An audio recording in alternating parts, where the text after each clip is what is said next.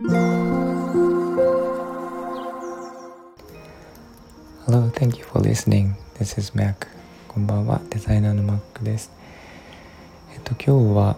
今まであんまり語らなかった私の経歴についてちょっとお話をしようと思います。えっと、私は離婚をしておりまして、で結婚生活結構長かったんですけど、えっと、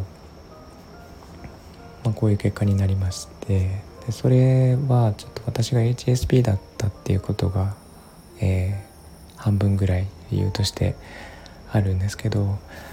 えっと、結婚当初はもちろんなんかもちろんというか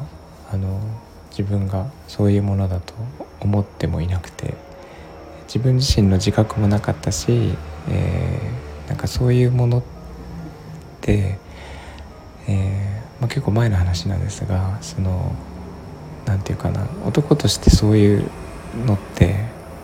HSP の気質にあるようなものっていうのはその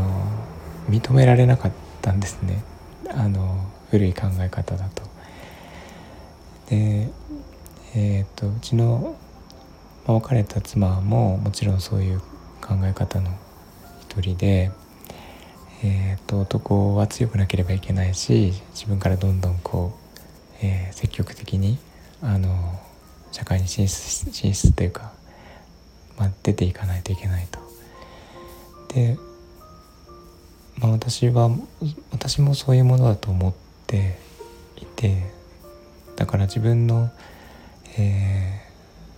ー、なんか人見知りしたりとかそのすぐ人の言うことを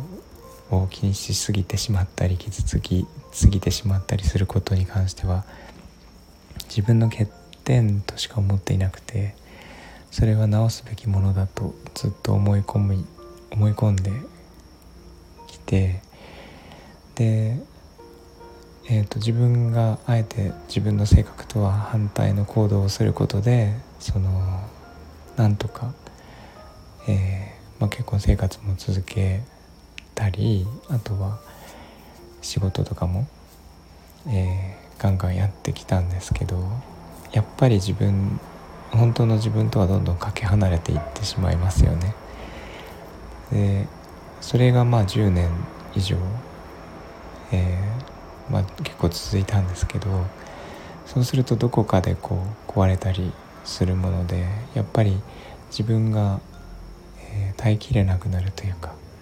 こうじゃないんだって思う気持ちが、えあったりあとは体にも無理が来たりとかしてその何ていうか仕事をもうちょっとやっぱり違うんじゃないかって気づき始めた時から全部いろいろ見直してなんかそもそも、えー、こういう結婚生活を続けてきたことが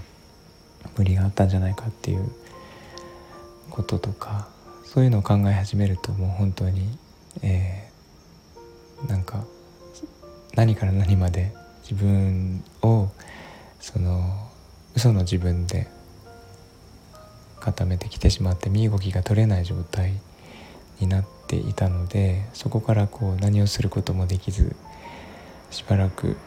過ごすしかなくて、まあ、結果あの離婚に至ったわけではあるんですけど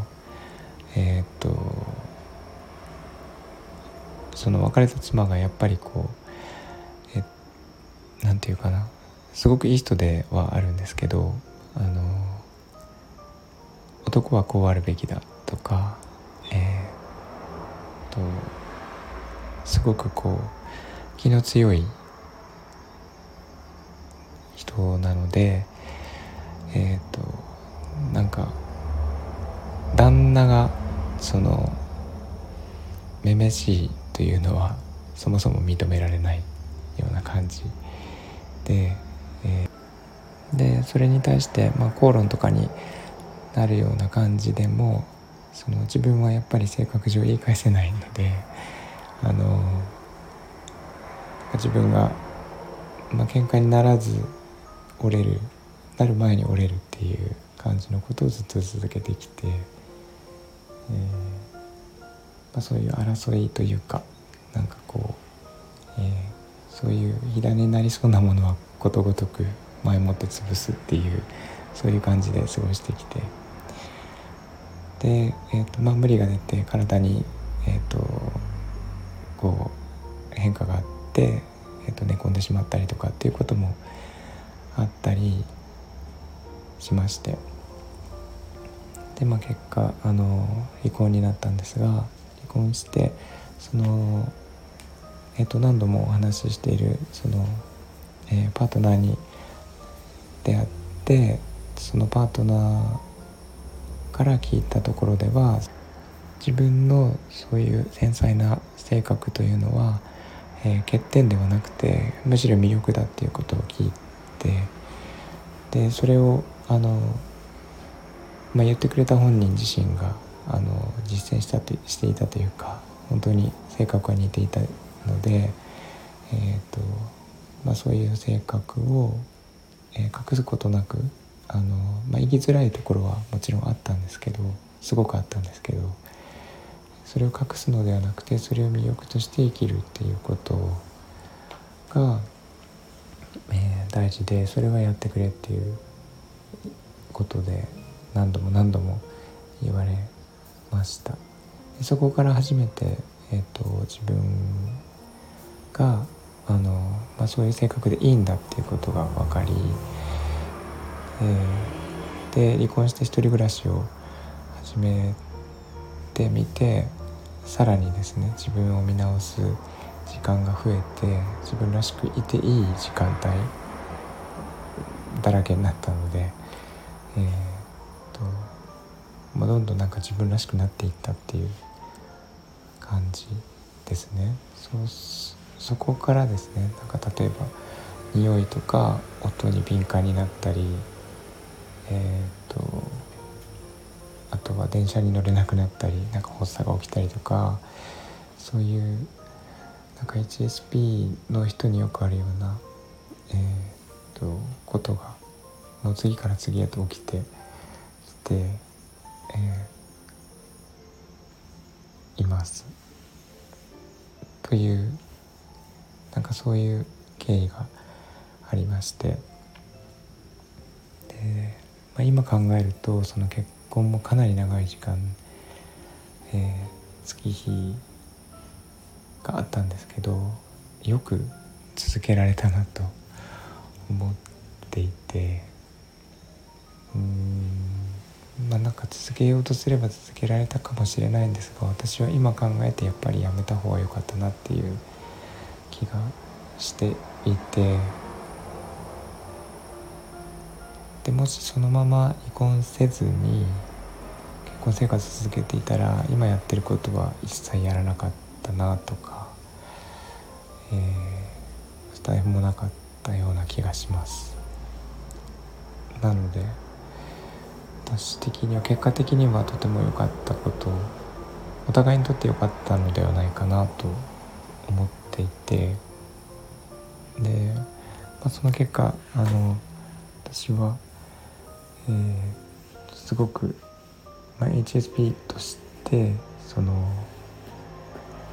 なんか普通の生活を送る面で生きづらいところっていうのは多々出てきたんですけど、えー、自分らしさそのものであるなと思っていてそのそこを隠して無理に生きていく方が、えー、後悔したんじゃないかなっていう気はしてます。なので辛いんですけど良かったなっていう感じ。ですね。えー、なんかそんなことがありましてその辺りについては結構ちょっとセンシティブなのであのお話はしなかったんですがそういう経緯がありました。なのでそういうえー、っとなんか精神的なところで、えー、パートナーと合わないっていう方も少なからずいらっしゃるとは思うんですよね。そこでうまい解決法というのは見つけていかないといけないんですけど私の場合は結果別れることを選んだんですけどその別れないという選択肢もあってでも別れないのであればお互いで理解し合ってどうすべきかっていうのは決めていかないといけなくてそこができないとなるとやっぱり一緒にはいられないのかなっていう気はします。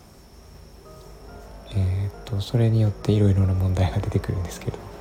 まあそれ以前にね自分が人間として生活していかない生きていかなければいけないわけでそこはえっ、ー、と本当に最低限必要なことかなと思うのでうんなんか分かり合えるのであればもちろんそれが一番いいんですけどそうでない場合は生きていくために、えーと、こういう行動は必要なんじゃないかなっていう気はします。離婚の離婚を進めてるわけじゃないんですけど、えーと、それによって自分らしく生きられるっていう人が少なくてもここには一人いるので、えーと、そういうことも選択肢の一つとして、えー、とあると思ってます。ということでちょっと長くなりましたがそんな感じのことを今日はお話ししてみました、えー、今日は 全然関係ないんですが歯医者に行って、えー、まあ、奥歯を大工事しましてちょっと歯が痛いんでうまく喋れてるかどうかわからないんですけどえっ、と今日はそんな感じです。いつも聞いていただいてありがとうございます。なんか、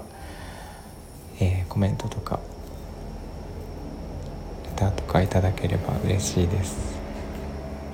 はい。じゃあ今日はここまでにしたいと思います、えー、みんなが優しくありますように Thank you for listening and have a good night おやすみなさいバイバイ